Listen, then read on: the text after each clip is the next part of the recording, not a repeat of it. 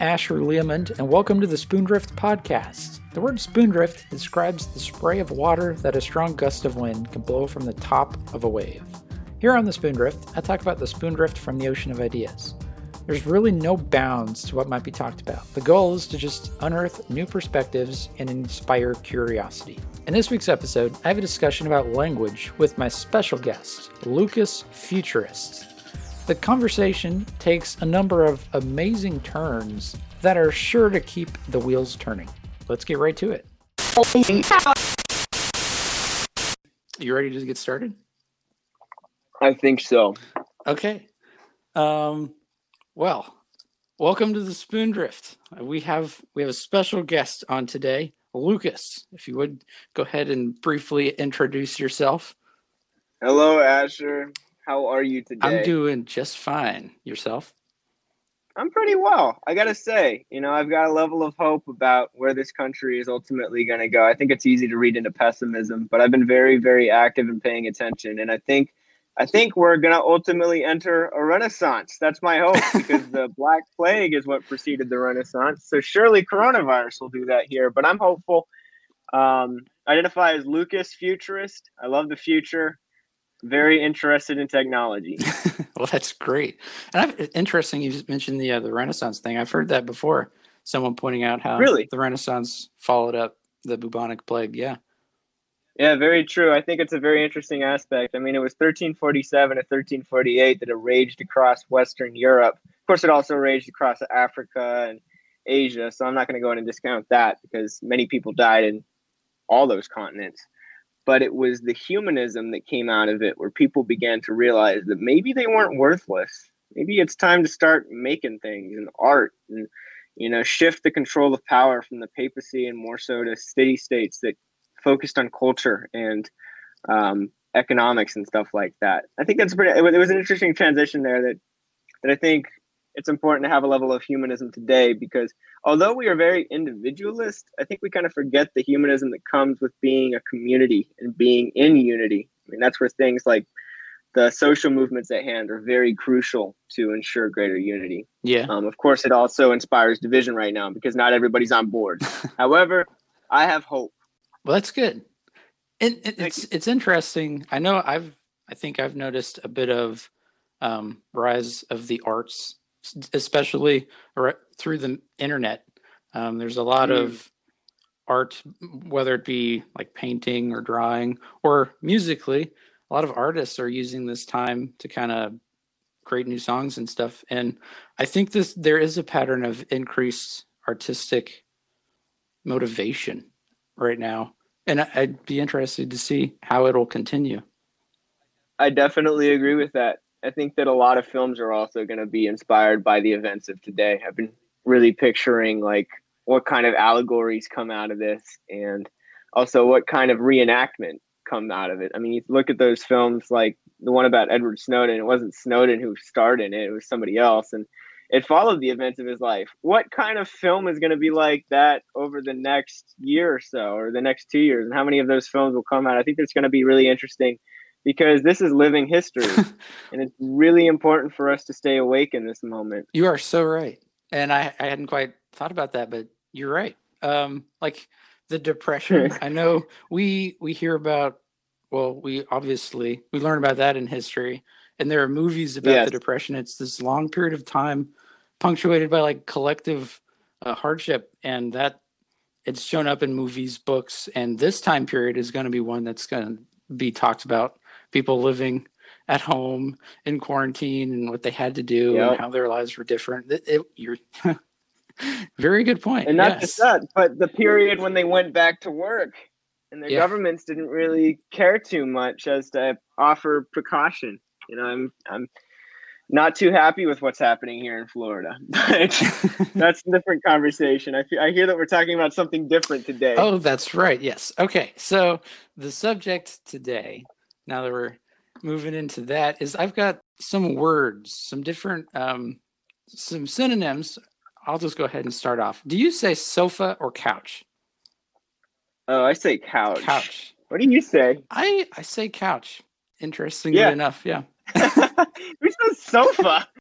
The other day at dinner, sofa and couch somehow, like two members of my family said, one said sofa, one said couch, and I just like, wait, what's what's the difference? How did that happen? I don't know. I mean, you guys are all in the same household. Well, it, it was brought up, and I was like, is there a difference? And then we started talking about it, and I was like, well, okay. When I hear the word sofa, I usually associate that with more like uh, a more formal sitting, a, a long piece of furniture that's more formal, maybe um, a, a short seat and a straight back sort of thing that you, you don't just lounge or lay back on, but you sit on.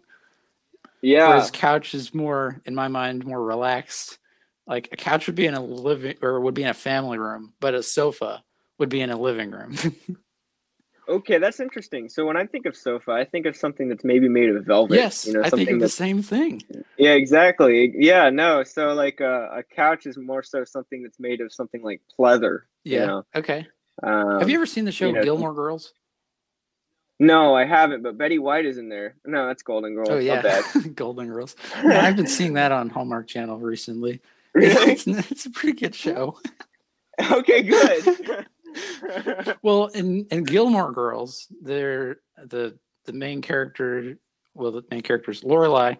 Her parents live in a very fancy house, a big house, and they have a living room with these extremely elegant furniture, with very elegant furniture. And there's a couch, or not a couch, a sofa. And that's Ooh. The sort of furniture that I call a sofa. But it, it was just so interesting. It's like the meanings behind these two words that really kind of mean the same thing, but they have different different uses. Well, realistically, I've not talked to anybody who says sofa in a conversation I've had with them for a long time, I'm quite sure. Wow. Yeah, people don't say that in my in my my neck of the woods. Okay. Uh, next one. What what's the difference between a chair and a seat? Well, a chair generally, in my opinion, has four legs, but then you look at an office chair and it clearly doesn't. uh, when exception. I see chair, I think wood. It's like a wooden chair, but then I look at office chair too. I don't know, a seat. Like I think of I think of something that can't be moved, like a seat. I mean, people say, take your seat. And that's kind of like a general position sort of thing. But I think of seat in terms of furniture as something in an airplane or a car that it's kind of hard to pull it out. Uh, I think of a chair as being more mobile. What about you? I, ha- I hold the exact same, like word for word, the same idea behind those meanings. Seriously? Yes. Yes. This is insane. Yeah, because, and it's funny you mentioned the car thing, because in a car, that is... If you were to, if you were to open a door of a car and say, I'm going to sit in my chair, I would look at you confused because you'd be like, huh? Yes, there's no chair in a car. That is, by all means, a seat. So that the mobility, yeah, that's the very same distinguishment that I could come up with. That's so funny. Isn't that yeah. interesting? Because I we can think of beach chairs. Like I'm completely kind of. I don't want to call it a beach seat. That's kind of interesting to me. Um, I'm never going to say, I mean, take your seat is also just like, you know, applying your gluteus maximus to some kind of surface. I mean, take your seat. That's that's kind of the majority of it. And then also offer yourself stability with you, with your legs too. Yeah. So I don't know. That's just kind of the human way to do it. But furniture wise, you know, that's, that's different. Yeah. Interesting. Yeah. Really, really kind of bizarre. Yeah, that is bizarre. Huh. I wonder why we came to that conclusion. Okay. I don't know. Uh, well, would we want to explore or move on to the next thing? Because uh, I think let's move on. Let's move on. Okay. I agree. Uh, what do you call carbonated beverages? Uh, soda. soda. What about you? Yeah, soda. Yeah. Some people call it Coke. Coke. Um, pop. Which is weird. Yeah, they call it pop. See, my mom calls it pop. She's from Washington. Wow. Okay. So West yeah. Coast calls it pop. West Coast. Yeah. Well, my dad calls it soda. So California is different. Oh, okay. So she's she's more subject to uh, a different lexicon over there. But she was also born seven years earlier than my dad was. Huh. So maybe that might be a part of it. It could too. be. I know in like older yeah. movies, uh, especially ones that I, I picture like with diners, maybe in the fifties or something. Uh, it's pop in my mind. Yeah, it is. It is. Whereas now, yeah, I say soda. Although I don't, I don't drink it, but whenever I talk about it in conversation, I think I say soda. You drink water? Yeah, yeah, I drink water. Good. I bet you drink tea too. No, I don't drink tea. I just drink oh water. Gosh. Do you drink? Do you drink coffee? No. Tommy goes all in for the agua. That's insane. Yeah. Yeah. No, I drink. I drink mainly water. I put lime in it. I love lime, and I drink. I used to drink only a, one soda a month, but then we got these really good specialty root beers recently that uh, we really liked years ago. So we were recently in North Carolina, so we went and got a bunch of Uncle Scott's root beer. Very good. Do you think root beer uh, tastes like toothpaste? You know, it's so funny. I totally could see why you'd say really? that. Really? Yeah, to some extent. Um, I think it, I think that's actually a really funny thing that you say. I wonder why. I don't know. I've had root beer once. I didn't like it, but it tasted Which like. What root beer did you drink? I have no idea. It's probably Barks or something. Oh yeah, yeah, one of those. I mean, this was like years ago, where. Yeah. I, I, th- I want to say my mom made like a root beer float or something, and I tried it. Ooh, I've never. I've, I drink those at you dinner. Do? Yeah, dude, I had one last night oh, no at dinner. Kidding. Wow. Yeah, we put dulce de leche ice cream in it. But anyways, as oh, you were dulce saying, de leche ice cream. That's like one of my top really good. top ice cream. We've been having that a lot. Really, recently. I love ice cream. Oh yeah, no, ice cream's great. But... Well, yeah, toothpaste. I don't know. Interesting. Never thought about that, but I can totally see why. Yeah. Okay, uh, next one. What do you call a vehicle that carries a, a long thing of cargo behind it? Oh, that's interesting. I could go either. I generally think I would say an eighteen-wheeler. Really? Okay. What What would you say? Semi. Semi-truck.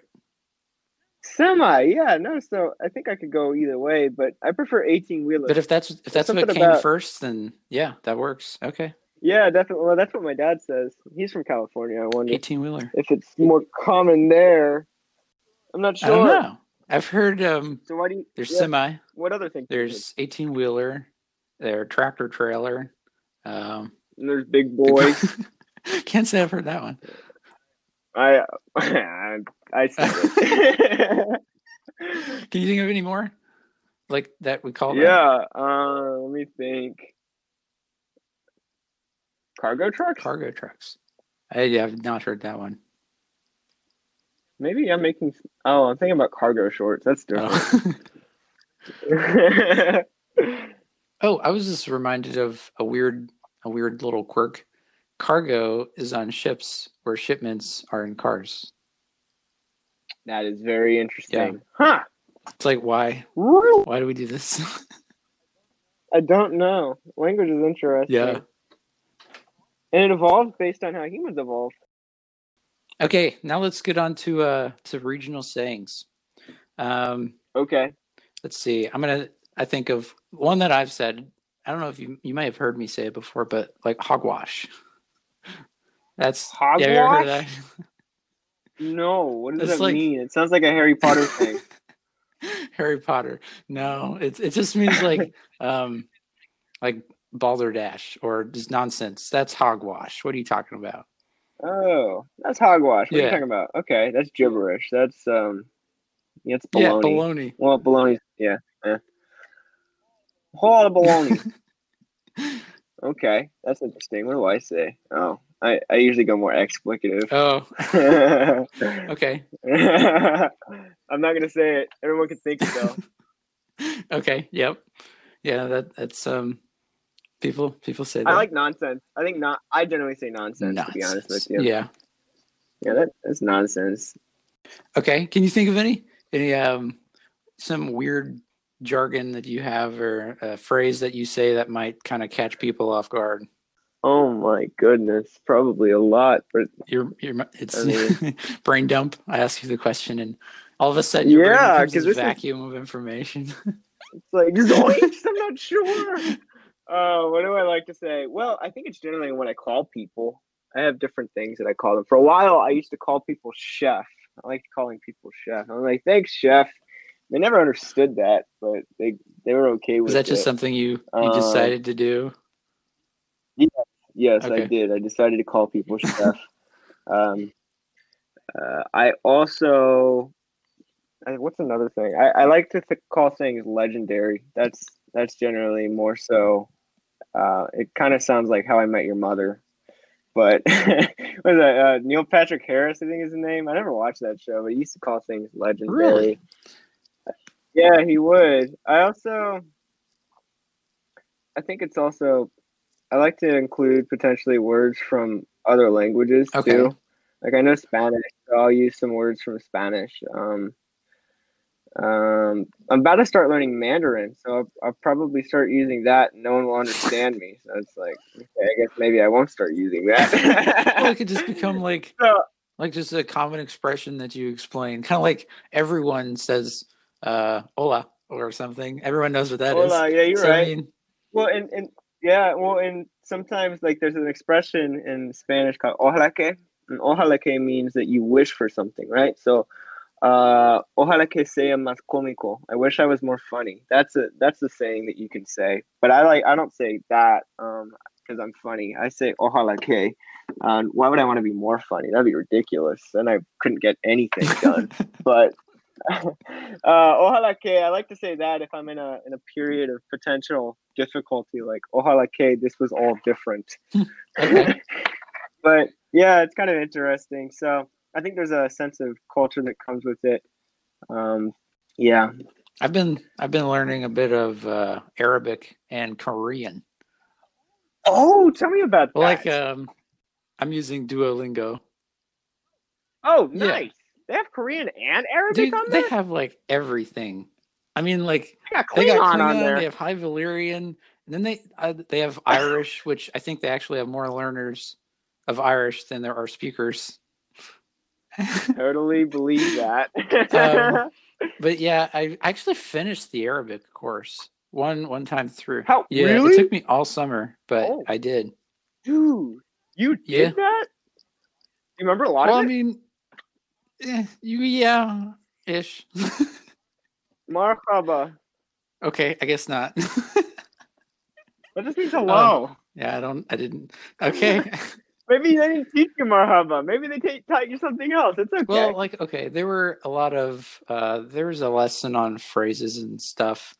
And yeah, I need to, I would, I, I, I made it through the course once, but I guess my comprehension is not as great. I, I know just learning how well, to do read you, do was you write challenging when you enough. Do it?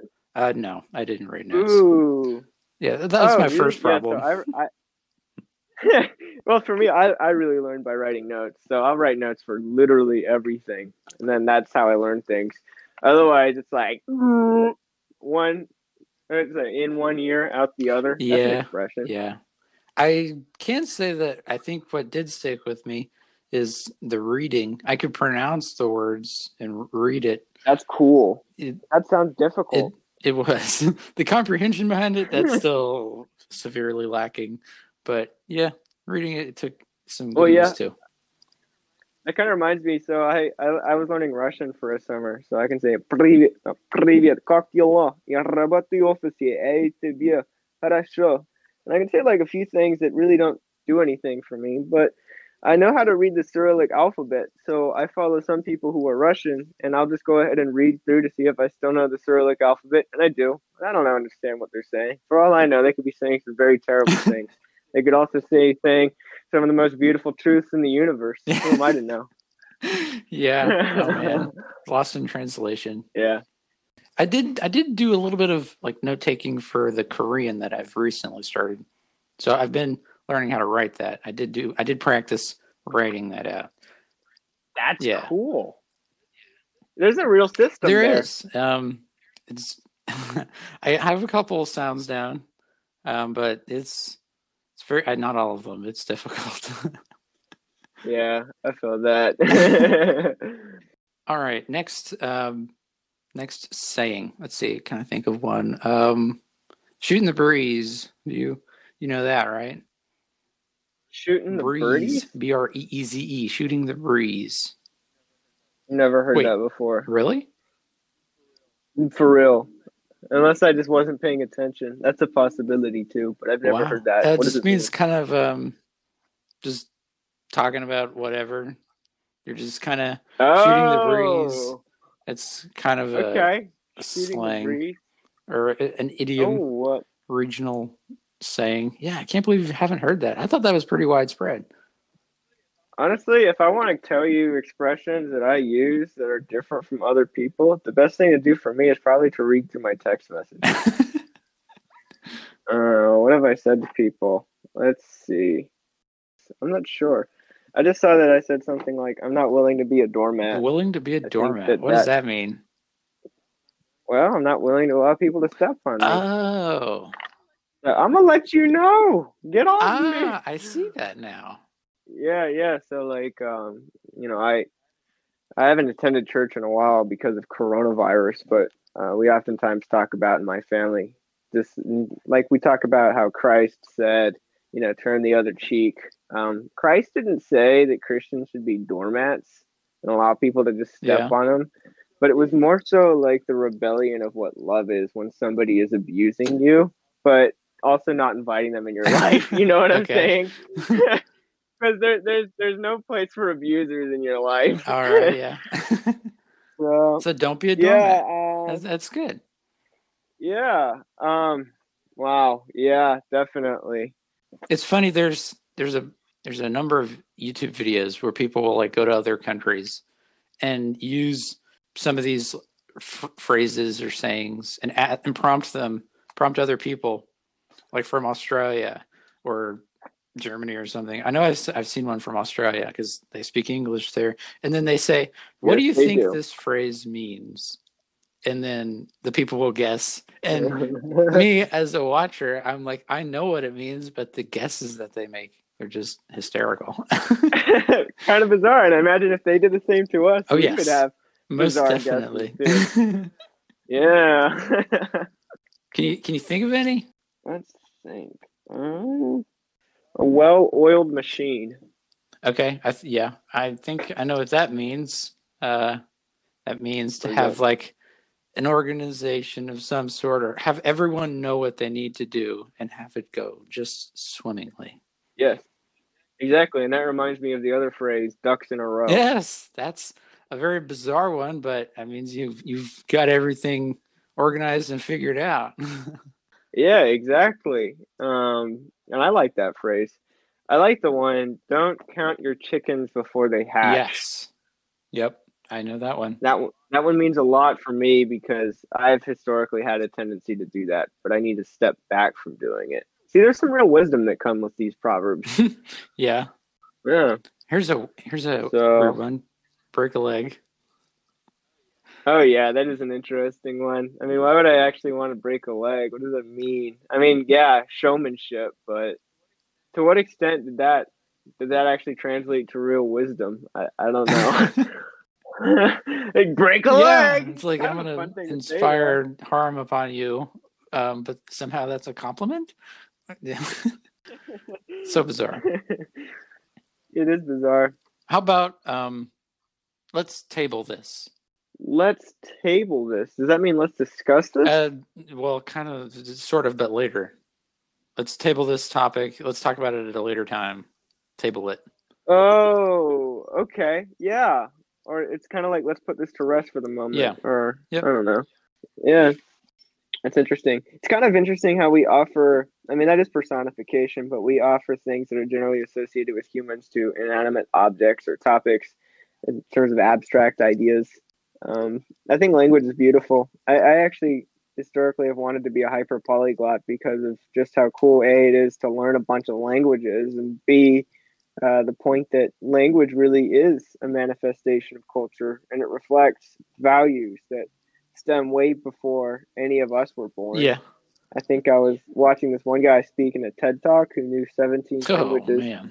He said, um, yeah, I might be getting this wrong, but in Farsi, Uh, you're welcome means something along the lines of, I would sacrifice myself for you. Whoa. Whereas in other cultures, it's a lot more casual. Yeah. You know, it's in terms of the values of relational one-on-one and community and so on and so forth, individualism versus collectivism. think that there's some real interesting aspects of culture to all of that. Very true. Of course. Yeah, I'm not sure. I'm not for sure if that's Farsi or not. So I, I can't be um, quoted as a secondary source there. Okay, but that's fair. Yeah, it's yeah. I I, th- I find languages fascinating as well. What do you find fascinating well, about them? Um, I like. This is going to sound weird, but like the sound of different languages. Mm, one hundred percent. It, it's it's interesting to me to just listen to the, the way other languages sound. Like um.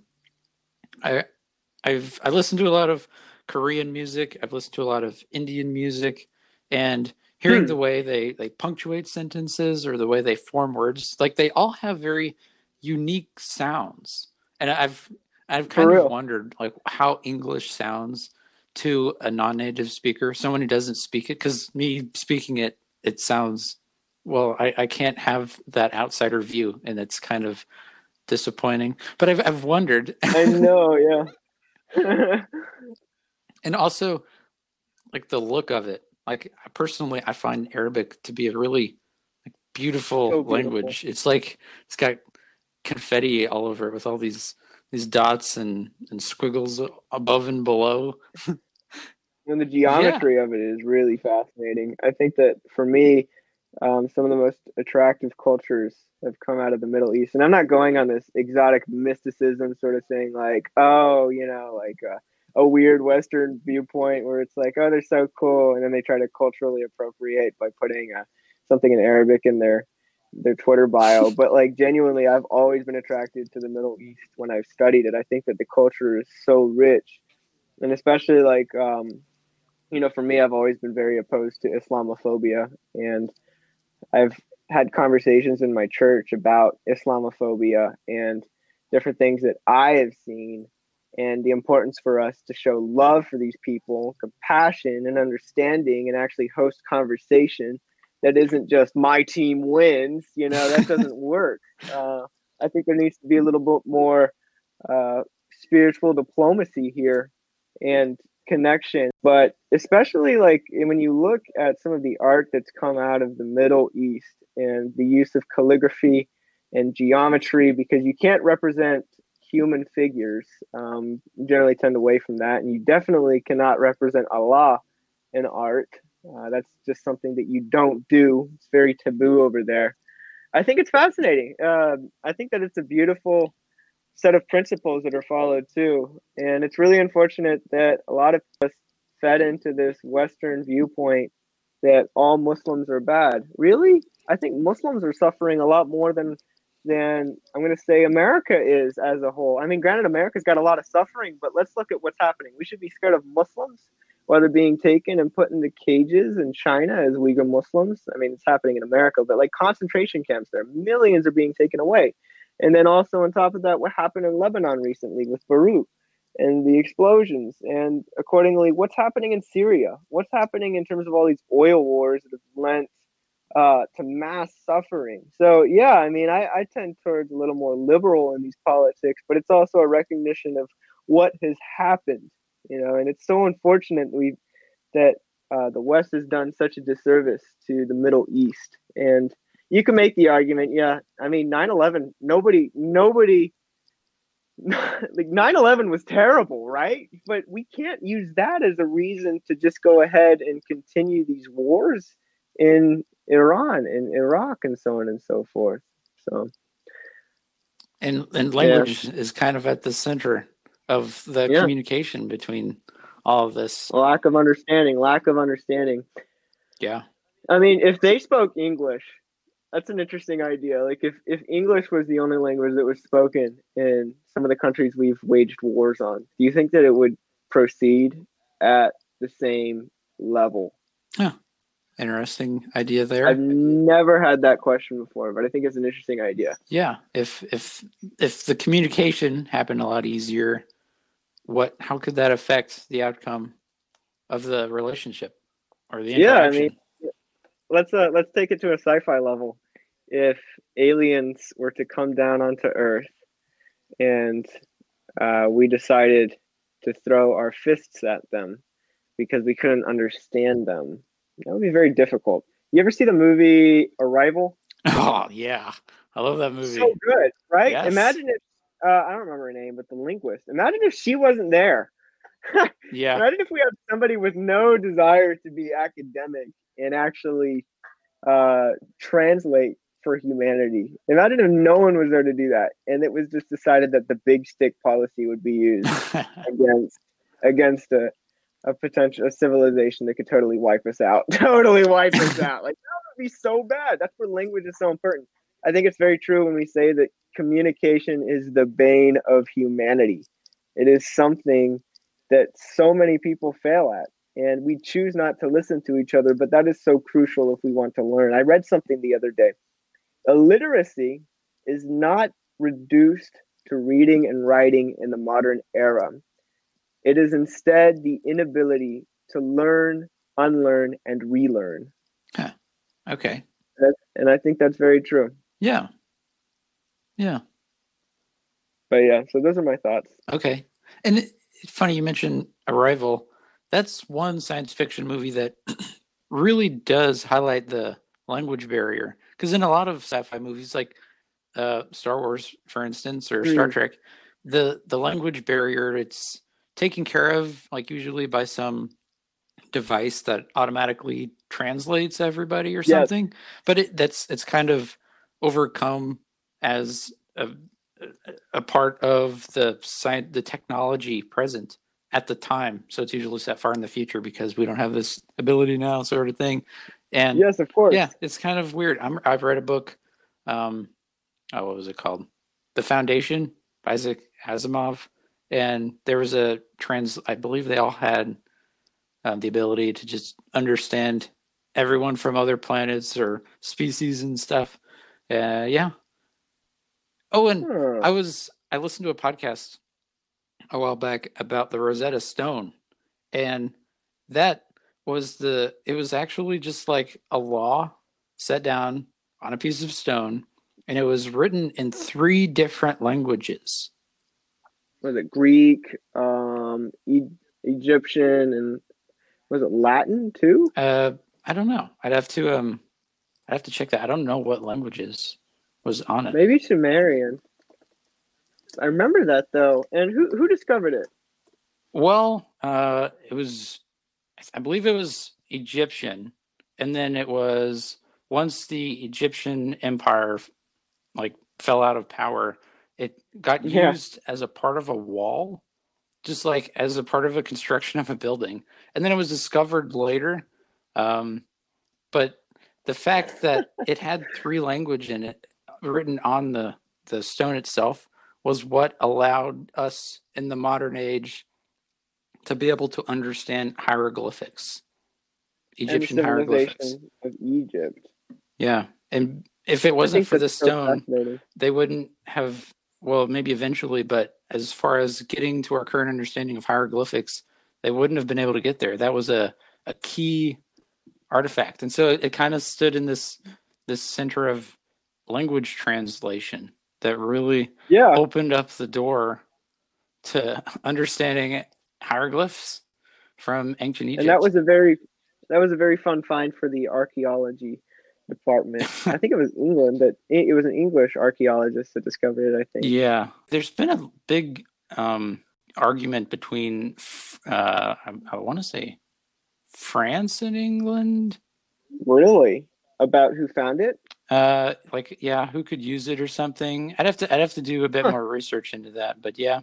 Is that because it's in the Louvre? Maybe. That could be it, yeah. Well, you can take, I don't know. Take a photo of it. Isn't there a photo online? Oh, well, yeah. I mean, this thing is it's on display. I want to say it's in England. I want to say England claims it now. Oh. It's always kind of interesting, the politics that follow that. Yeah. I've been playing... I've, do, you, do you ever play Civilization? Yes, Sid Meier's. Right. Uh, Sid what? Sid Meier's Civilization? Yeah, Civilization six is what I've been playing recently. And... I think it's a great game. I think it's fantastic. I actually just won the, the science victory as as China last night, and I was like, yeah. Like I was able. Listen, I launched a Martian colony by nineteen sixty, and I was really ahead of the game there. Wait a minute. You can things. you can start yeah. a Martian colony? Interesting. Yeah, I, I've not made it to the space age in Sid Meier's. I, I I don't play it very often, but that is one game that I that I play. Which civilization? Civ five or Civ six? I, I believe I have five. I think I play Sid. Okay. Yeah, I think I play Civilization five. Civilization five is pretty good. I I haven't played that in a while, but I like Civ six. Yeah, that's the newest one, right? Yeah, it came out in two thousand sixteen. I picked it up for uh, fifteen dollars the other day. Um, then a homie of mine said that it was free two weeks prior, but I was uh, like, that's okay. Yeah. I mean, support them with my coin. Yeah, I like games like that where it's uh, there's a lot of layers to the gameplay. And I like the idea of like building up a civilization. It, it's fun. one hundred percent. Yeah. It's a lot of fun because I, I really like progress. Um, I think that's especially why I like big stories. I think big stories of the human struggle and development as a species is very, very interesting to me. And I think that's also why language is so interesting, because it reflects that development. Yeah. And I mean, it's even like, and you see the cross-cultural aspects of today, you know, what is global. Increasingly, we're finding probably that that words that are new today are less isolated to one language. That's true, because, well, probably the internet and the, the use internet. of uh, yeah. forums and communication over mm-hmm. things like that. Yeah, very true. Yeah, and TikTok. Yeah, TikTok, Twitter, TikTok, Instagram, Facebook, yeah. all the social media for yeah. sure. I was curious if we had any other words to say that we could like uh, look over. Oh yeah, um, under the weather is kind of odd. Oh. Feeling ill. Yep. So have you do you use that? Um no, generally I say partners, I am unwell. unwell. Yeah, I would just say I'm sick. I wouldn't Yeah, I not feeling well. I'm under the weather. Yeah, a bit under the weather. I think I could say it. Uh I kind of sometimes I like picking up those expressions. I think it's kind of fun. Yeah. Here's one. The last spill the beans. On, sorry. Spill the beans? Yeah, no, I don't say that. But it is a thing that you can yeah. say. What What does it mean? Uh, spill the beans, tell the truth. Yep. Okay. Yep. Yeah. So I think we're both clear on that one. Mm-hmm. You got any? I did a moment ago, and then I then I forgot oh. it. Um, Achilles' heel. Yes, I do know that one. That's your your yeah. weakness. Yeah, exactly. And it's very individual to you. Yep. It's not just like general human weaknesses, like the inability to uh, live on the sun. That's a human weakness. Wait, our ability to not, or or inability to live on the sun? Yeah, that's a weakness. In my yeah, opinion. I, mean, I guess so. I mean, there's, we can't take that much energy. It's too much energy. It will break our break our bonds. Hey, do, do you know the, the history of the, the term Achilles' heel, where it comes from? Um, well, I do know, I think it was, was it the Peloponnesian War, or is that, does that involve, um, Persian, I think. I'm trying to think. I remember, it's a, no, I, I can, don't. Why don't you go ahead and tell me? It's like a, it's a Greek myth, and Achilles, yes. his, I don't know, someone was going to make him like invincible or unable to be penetrated by any weapons. And so what yeah. they did was when he was little, they grabbed him by his the muscle on the back of your foot and dipped him in a river, but because I think it was the river Styx that was supposed to yeah. um, make him immune to weapons and stuff. But when they dipped him in the water, they were holding him by that little, the Achilles heel. And that became the very one point of weakness, because the fingers touching him, that the water wasn't able to touch him. And so mm. that became his, his one weakness, his Achilles heel. And that is interesting. Yeah. yeah I didn't realize yeah. that. I, I, I think I yeah. learned that from Percy Jackson and the Olympians. yes, yes, yes. That was a great series. Oh, yeah. I think that Rick, Rick Riordan has done a great job yeah. with creating literature that um, isn't uh, overly whitewashed or heteronormative. He really brings a lot of characters to the table who are part of the L G B T Q I A plus community, as well as different backgrounds. And he, he even wrote a book that was about a Muslim A Muslim girl, I think. Yeah, I mean, in um, uh, uh, Magnus Chase, one of the main characters, um, I don't, I don't exactly remember her faith, but I believe she was Muslim. I feel like you're right, because Clo- uh, my sister has told me Um, her name is Chloe. Chloe's legendary.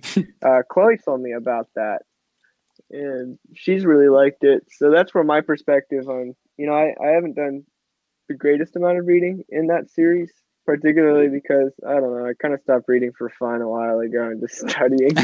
yeah.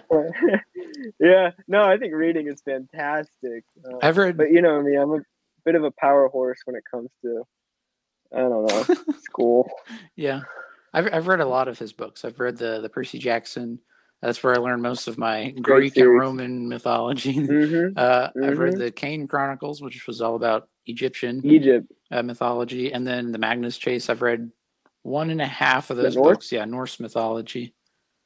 Yeah. Yep. Did you ever do a traditional um, Chinese mythology is a very diverse thing. Obviously, it's not isolated to one individual culture just because of how how many different tribes emerged um, in China. But did you ever do one about um, Chinese mythology? Um, not to my knowledge. I know recently Rick Riordan has been kind of like partnering with other authors and releasing books based on different um, mythologies. Like I think there's one based on Mayan mythology now. Ooh. Um, but ch- as far as like Chinese or just Asian generally, I'm not, if there are, I'm not familiar with it at this point. Well, I'm curious to what extent, you know, if he were to create a book about some of the aspects of Hinduism, the different um, gods that exist within Hinduism, would that be seen as offensive and culturally appropriating? I'm not, I don't know. I'm, I'm not too sure. Um, I think that people could probably cancel him over it, but that'd be kind of interesting. I'm not sure either. I don't know. I, I, I would, I, I mean, the Percy Jackson, Kane Chronicles, Magnus Chase, those have all been pretty well received. So I don't think yeah, there's been much yeah. uproar about using that sort of. Well, I think it's not also to, I think lots of people are probably practicing a belief in Greek gods and Egyptian gods and Norse gods and years ago. Yeah, that's, for sure. That's probably fair. So yeah, I don't that know. Is that that's part of it. Yeah, I'm not sure either. I don't know. These are all questions for an alternate universe. If Rick Riordan released a book about Hindu gods and goddesses, and if everybody spoke English, would America fight them as they had? Have you ever heard of Esperanto? Yes. Uh, it was, wasn't it? It was invented. It was created in like the eighteen hundreds, I think. Yeah, it was, it was invented as like the idea was for it to become a universal language. That's an interesting idea. Yeah. Not many people speak Esperanto, like um, maybe the hope was, but I do know that some people speak it. Yeah, it, and I don't think it's ever like a first language, but I think there are people who who speak it and know it. It didn't take off, obviously. No, but I think the sentiment is interesting, and I kind of think English has become Um, a language of, of business and communication that's definitely widespread. Yeah, definitely. Especially a language of science. Yeah. Um, if you have scientists from Bangladesh and scientists from Russia, what language will they publish with to communicate to one another? Probably, Probably English. English. Yeah. Yeah. I guess that's where it's a lingua franca. Lingua, wait, what? What's that? Ling, lingua franca is, is the term that you would use to describe something a bit of a, a universal language or something that's used cross-culturally huh. in the capacities of economics and the sciences especially, but also just in general. I mean, I think English has become a lingua franca. Uh, you could you could identify uh, Spanish as a lingua franca, and that's because of colonialism. Um, I think English also to some degree, but but to another extent also the The structure of the global economy, as well as the internet, has really helped to make it more of one. Um, yeah, that's interesting. I, I took a class in human geography when I was in high school, and I learned a lot. I really liked that class. It was A P Human Geography. Did you ever take that class? I did not. I did not. Uh, you would have liked that a lot. Yeah? I know that you would. Yeah, you would have loved that class. You did very well, too. You're very culturally aware. Some people were not. One time, uh, a teacher was asking a question, you know, is like, um, what language do they speak in Australia? And then he called on a girl, and she was like, I don't know. And it was just kind of like some people just didn't know things. And I mean, that's that's fair. I mean, they speak ab- there's there's an Aborigine language and Australia, but primarily it's English over yeah. there because of uh, because that was a penal colony yep. of England. And then New Zealand, I mean, they've got Maori there. Uh, the Maori uh, people are still there to this day, and there's systemic racism in New Zealand against the Maori people. So I think systemic racism isn't something that's isolated to one country. It's it's certainly something that that occurs anywhere that there's an oppressor and an oppressed population. I mean, just think about historically what happens. I mean, if there's if there's slavery or disenfranchisement that begins in the seventeen hundreds, you probably see effects that linger into centuries beyond. Yeah. So that's where I look historically at, at what all of this is in America and happening. It's no, this isn't just a myth. This isn't a race war. This is something that's a little more, a lot more grounded in history than you may think or choose to acknowledge. Because I think that in America, the narrative is that we we we combated racism, slavery's over, Brown versus Board of Education, um, all these different sort of things. But I think it's still a fight to this day. And that's when I said earlier about how historical this moment is. It's very important for us to really pay attention, really listen, and really think about it. Because for me, so I'm so open-minded to listen to other people that I feel like I don't have a concrete perspective sometimes. Because oftentimes I'm interested in listening, right? And that ultimately makes me a little more susceptible. However, I do know this. Um, in doing so, I've changed my mind in a way that I think is for the better, because I've allowed myself to become more educated. So it's about really deepening your perspective on things. And that's where it's really cool to meet other people like yourself who are so interested in learning and becoming more aware of just like history and stuff like that. I think it's it's a good time. That's where we're friends after. Yes, most definitely. But yeah, um, that's that's everything that I have to say there. Okay, and I appreciate you sharing all that, that with us. Yes, of course. Well, it, we are running out of time here. Um, that we are.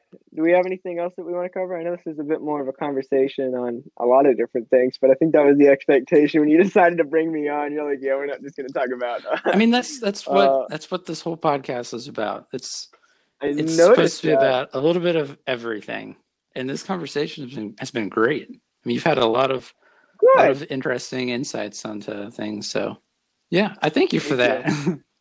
Yeah, of course. And I will say this, uh, in, in terms of the people who I talk to, um, and I've mentioned who you are, I've said that I think it's really cool about how much of a listener you are and how you're willing to, like, I mean, I don't know. I, I, I think we can all inspire each other. And um, at some capacity, it's, I think you're a really good listener and you're willing to really recognize uh, perspective more so than a lot of other people. Not that I'm just going to play this game of, oh, you're better than other, but you know what I'm saying? Like, I think that you make an intentional effort, and I think that that's a very good um, way to go about things. Well, well, thank you. I appreciate that.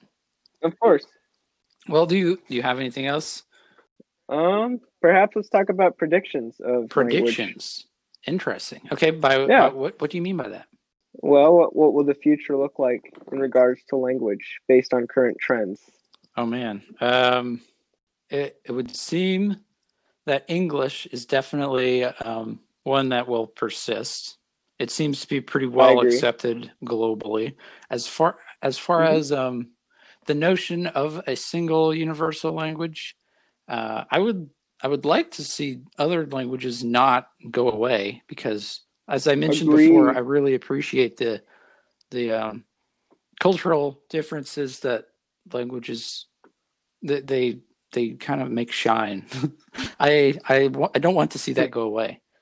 I agree. one hundred percent. So, um, I don't, I don't, I don't honestly think it'll come to that. I mean, I know most people are pretty attached to the language that they speak. And as long as we can, we can preserve that, I, I would be okay with that.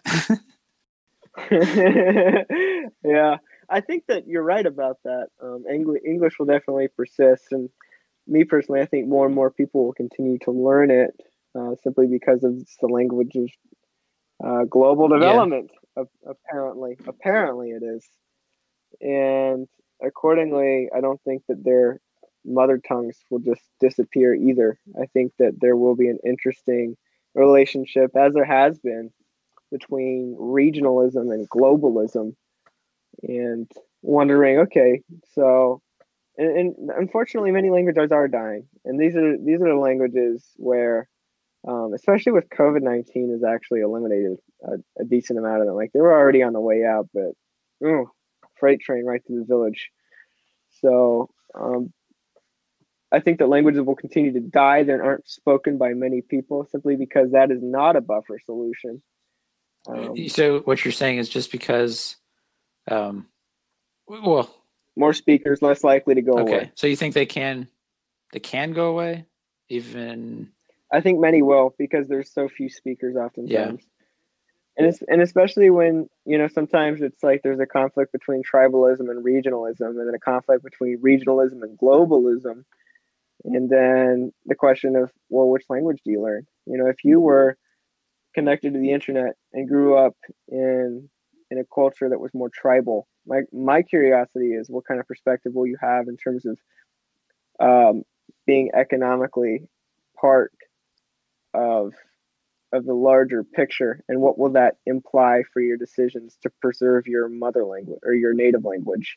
You know, like, that's my guess is you'll probably have varied responses, because some people are more in tune with the desire to maintain things than others. So some are like, okay, moving so on. Just, so to like, to I clarify like this, what you're saying is um, that if, if people have exposure to other languages, like growing up in the modern age using the internet, you're saying that they, they might be less attached to their native tongue or something? Is, is that kind of the idea?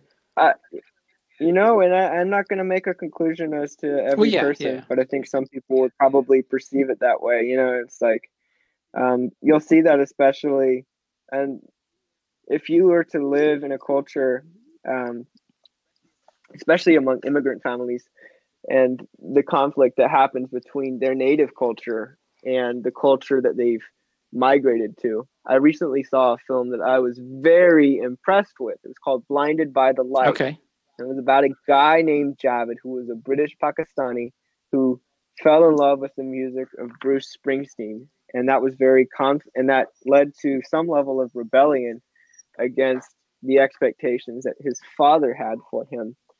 And he wanted to be a writer. His father wanted him to be um, a college-educated profession, not necessarily doctor or lawyer, but you know, he was very against this idea of assimilation to that culture. But was which was interesting, right? I mean, Bruce Springsteen wasn't even popular in the place that he lived necessarily, because that was from the decade prior, because this was in nineteen eighty-eight, and this was a true story. But it was interesting to see the conflict between family native culture and regional migratory culture. Yeah. There. So, I actually, and especially, I, I saw yeah, that movie on. as well, and I, I oh, great film! Yeah, it was, it was a really good film. Fantastic, yeah, so good. And to see the sort of things that, as a Pakistani family, they had to endure, it was awful. Oh, my. I had no idea the that, that the sort of um, racism that existed at that time. So recently, people of that culture, it was just. It was eye-opening and appalling to me.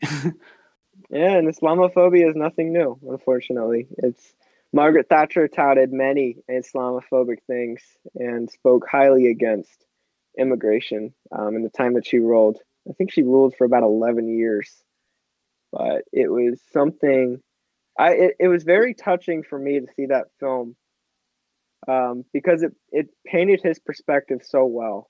And there was an interesting hybrid that he held that ultimately resulted in some real depth. It was his understanding of, of how important it is to combat inequality. And that inspired me, especially looking now in terms of what's happening with systemic racism in America. And I haven't been to any protests, largely because of coronavirus. I'm not really interested in going and potentially getting infected. Of course, I wear a mask, but you know what yeah. I'm saying. And, and what's happening is it's it's appalling with with how they're treated as peaceful protesters by a lot of law enforcement. But yeah, it's. I think that ultimately, in terms of language, I think that there will be a maintenance of mother tongue. There's a, also a curiosity of what technologies aren't here right now that that will change projections. And I think maybe even something like Elon Musk's Neuralink will change the way that we communicate as a species, maybe something that's a universal, unspoken language. And when I was listening to his podcast with Joe Rogan about, I'm going to say a month and a half ago, um, it was interesting to hear him talk because he said that he thought the language was going to go away. He said that he thought that spoken language would go away. Not not just language, but spoken language would no longer be relevant because of this universal unspoken language at which everybody could be telepathically connected to one another, and that children would master this very quickly because that's just what children do, and they're sponges and they have very malleable brains. But uh, in regards to spoken language, it would dissipate. I don't think that's I, true. I think I'm with you on that one. I don't think spoken language is going anywhere.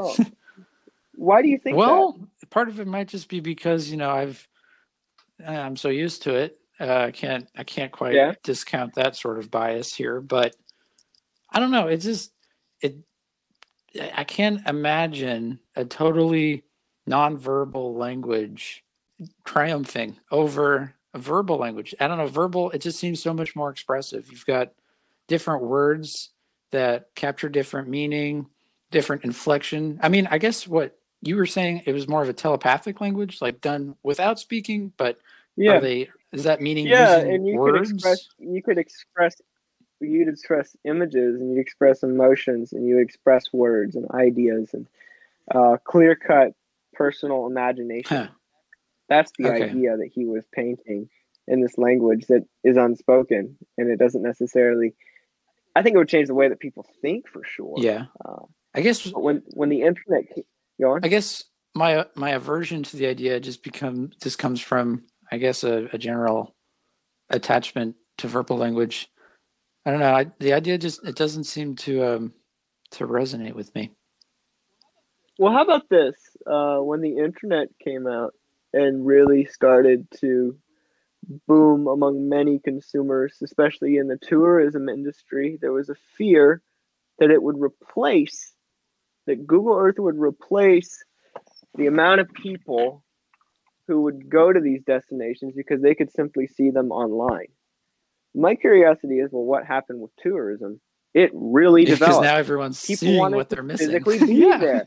They're seeing what they're missing, and they're like, oh my gosh, I want to go. And then on top of that, there was a greater ease to actually purchase airline tickets and all these other sort of things and hotels and stuff like that. And then other sort of things that you could potentially do to get over there. Like if you wanted to be an au pair um, and potentially watch a kid for a little while. I know a couple people who, one person went to Thailand, another went to Italy, was an au pair and watched the family's kids while they while they were in that country and did what they did.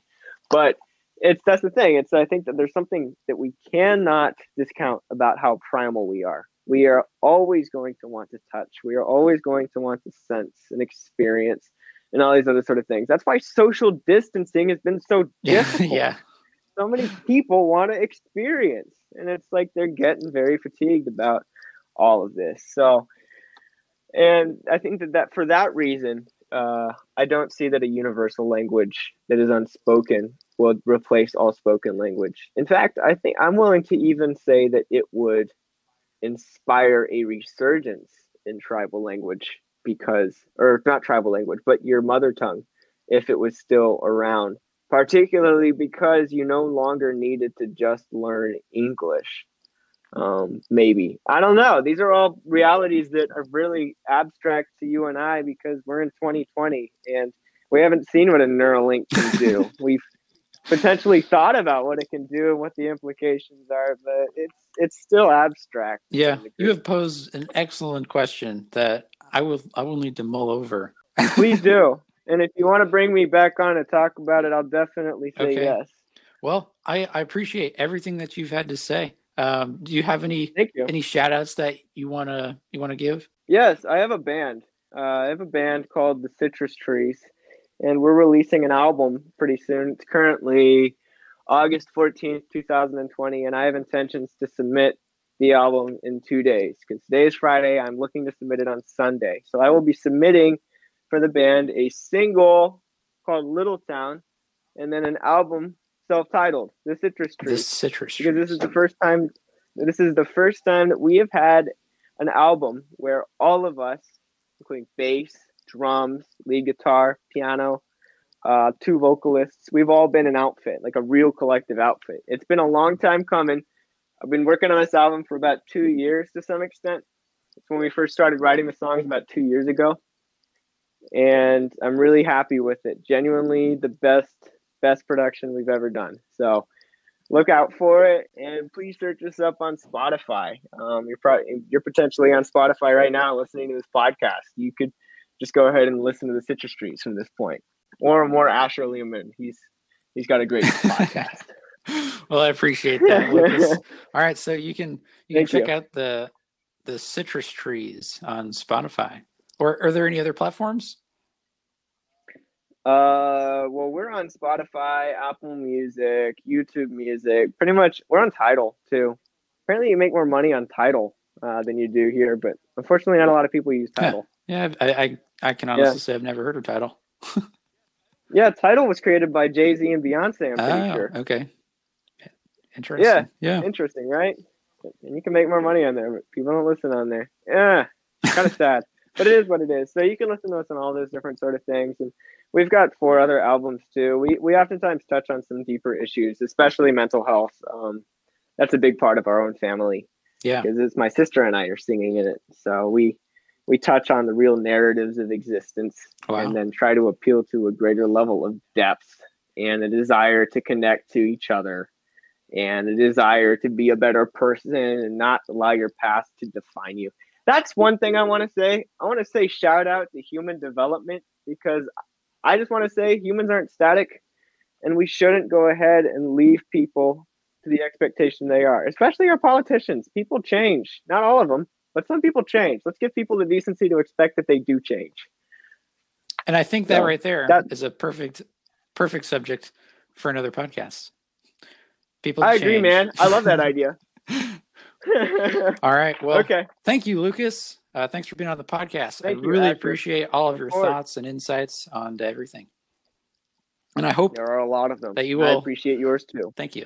And I hope that I can maybe have you on again sometime. I will definitely say yes. This was a lot of fun. All right. Well, thank you. Uh, and goodbye. So long. Here's a fact check of today's discussion. In discussing Duolingo, it was said that Irish was being learned by more people on Duolingo than there were native speakers. Well, according to an interview conducted with the Duolingo C E O Louis Von Ahn on the No Stupid Questions podcast, there are more than ten times more people learning Irish on Duolingo than there are native speakers of the language. Later, it was mentioned how Allah is not depicted in Islamic art. The formal term for this is aniconism. That is, most Islamic artwork does not depict sentient beings. The Quran condemns idolatry, and that notion has largely been extended beyond the depiction of Allah to also discourage depiction of humans and animals in Islamic art. Now on to a comment made regarding Muslim concentration camps. There are reports of Muslim concentration camps in China. According to Reuters, in early twenty nineteen, the U S issued a condemnation of China for holding millions of minority Muslims in, quote, concentration camps, end quote. There's dispute as to whether or not the term concentration camp is appropriate. The term boarding school is what the governor of Xinjiang, the area where the facilities are located, compares the facilities to. It is estimated that anywhere between one and three million of the ten million minority Uyghur Muslims are being held. In a P B S documentary, interviews were conducted with people who were detained in the Chinese facilities. Moving on to how the Rosetta Stone came up as a landmark discovery when it came to the translation of Egyptian hieroglyphs. As you can probably tell, my background on the story was really rough, so here's a more detailed history of the stone. The Rosetta Stone was a slab of basalt rock that had inscribed on it the state of the nation of Egypt during Ptolemy Epiphanes the Fifth, his time as king. The exact translation is still being studied, given the nature of the, the stone itself. The stone had the same thing written on it in two different languages, in three different scripts. The first language was Greek, using the Greek alphabet. The second language was Egyptian. The Egyptian was written in two forms of script, hieroglyphics and demotic script, a type of stylized hieroglyphics. After being lost to history, it was discovered by the French in seventeen ninety-nine, but acquired by the English when France surrendered Egypt to the British in eighteen oh one. Having the same thing written on the stone in different ways was what allowed hieroglyphics to be deciphered after being a mystery for many years. There have been disputes over the ownership of the stone, but today it is displayed in the British Museum in London and remains property of the United Kingdom. Finally, in the discussion of the movie Blinded by the Light, it was mentioned that Margaret Thatcher, who was a Prime Minister of the United King- Kingdom during the nineteen eighties, she, quote, touted many Islamophobic things and spoke highly against immigration, end quote. In researching that, I found I, I couldn't really find anything about Thatcher saying Islamophobic things. However, I did find a bit of information regarding controversy surrounding Thatcher and immigration. In an interview with journalist Gordon Burns, Thatcher commented how she was concerned that many people in Great Britain were concerned that the country was being, quote, swamped by people with a different culture, end quote. The comment was not well received, and while the initial characterization of Margaret Thatcher here on the show may have been a bit sweeping, the impression may have been rooted in the controversy that I've described here. Now for a really quick music update. This week, I'm expecting the following albums to come out. Seether with the album Si Vis Pacem Parabellum, Lovely the Band with the album Conversations with Myself About You, Paris with the album Use Me, and The Happy Fits with the album What Could Be Better. And those should be coming out on August twenty-eighth. My music picks are Lemon Soda by Tenkitsun Electronic, Pili Pili by Polo and Pan, French Electronic, and Go Dumb by The Happy Fits. Thank you for listening to this episode of The Spoondrift. If you want to listen to the music that I talked about, you can check out my Spotify profile, The Spoondrift Podcast, and listen to the Spoondrift Episode ten playlist. For more episodes of The Spoondrift, you can visit Spotify, Apple Podcasts, Google Podcasts, Spinnaker Radio's home on the web at radio dot u n f spinnaker dot com, or wherever you get your podcasts. If you want to keep up to date on everything to do with The Spoondrift, you can follow me on Twitter at SpoondriftPod, that's at SpoondriftPod, or on Instagram at SpoondriftPodcast. Questioning things is great. I will talk to you next week.